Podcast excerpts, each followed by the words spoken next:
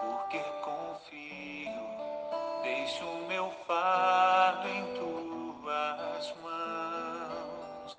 Eu vim deixar teu amor. Meu irmão, minha irmã, aqui é o Padre Rodolfo, Santuário Santa Terezinha do Menino Jesus, Bandeirantes. Vamos juntos agora meditar, ouvir e rezar com a palavra de Deus. Em nome do Pai, do Filho e do Espírito Santo. Amém.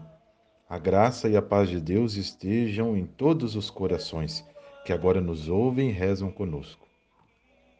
O evangelho deste final de semana, Mateus capítulo 11, versículos de 25 a 30. O Senhor esteja convosco, ele está no meio de nós. Proclamação do evangelho de Jesus Cristo, segundo Mateus, Glória a vós, Senhor.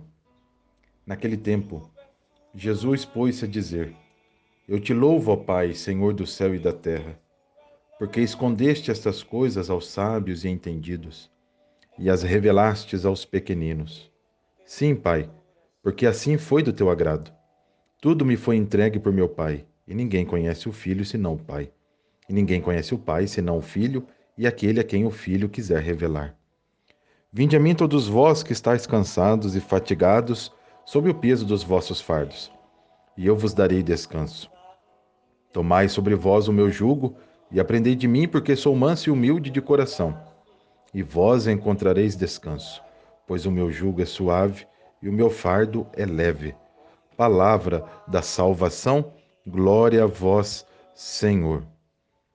Irmãos e irmãs, Aqui os discípulos, os apóstolos do Senhor, eles estão retornando da sua primeira missão apostólica.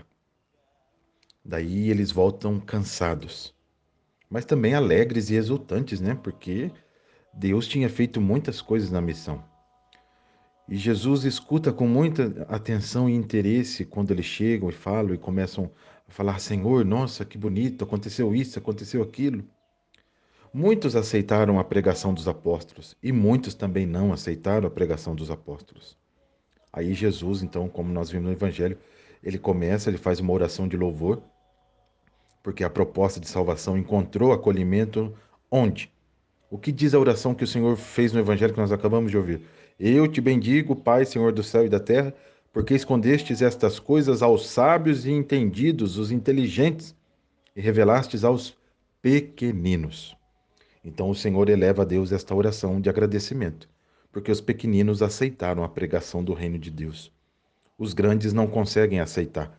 Os sábios e os entendidos não percebem a presença do reino, não acolhem a mensagem do reino. Só os pequenos, os pobres, os humildes, aqueles que são esquecidos, aqueles que ninguém quer mais por perto, aqueles que ninguém chega perto, né? aqueles que estão praticamente desistindo da, da sua vida. O Senhor se revela, o Senhor vem a este povo. Por isso, nós ouvimos aqui neste evangelho a sabedoria de Deus.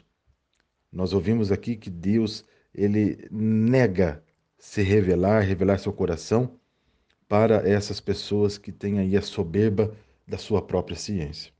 Ele prefere se revelar ao simples.